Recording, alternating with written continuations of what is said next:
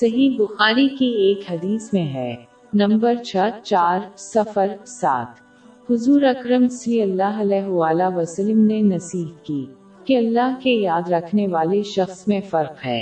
اور وہ شخص جو اللہ کو یاد نہیں کرتا مردہ شخص کے مقابلے میں ایک زندہ انسان کی طرح ہے۔ یہ ان مسلمانوں کے لیے ضروری ہے جو اللہ کے ساتھ مذہب و ربط پیدا کرنا چاہتے ہیں۔ تاکہ وہ دنیا اور آخرت کی تمام مشکلات پر کامیابی کے ساتھ قابو پاس کی۔ ہر ممکن حد تک اللہ کو یاد کرنا۔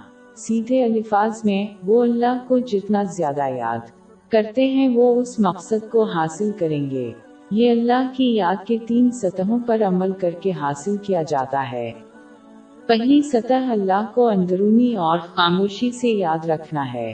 اس میں کسی کی نیت کو درست کرنا بھی شامل ہے تاکہ وہ صرف اللہ کو خوش کرنے کے لیے کام کریں۔ دوسری سطح ایک زبان سے اللہ کو یاد کرنا ہے۔ لیکن اللہ کے ساتھ اپنے بندن کو مستحکم کرنے کا سب سے علی اور بہترین طریقہ۔ عملی طور پر اپنے اعضا کے ساتھ اللہ کو یاد کرنا ہے۔ یہ اللہ کے احکامات کو پورا کرنے سے حاصل ہوتا ہے۔ اس کی ممانتوں سے پرہیز کرنا۔ اور صبر کے ساتھ مقدر کا سامنا کر کے حاصل کیا جاتا ہے۔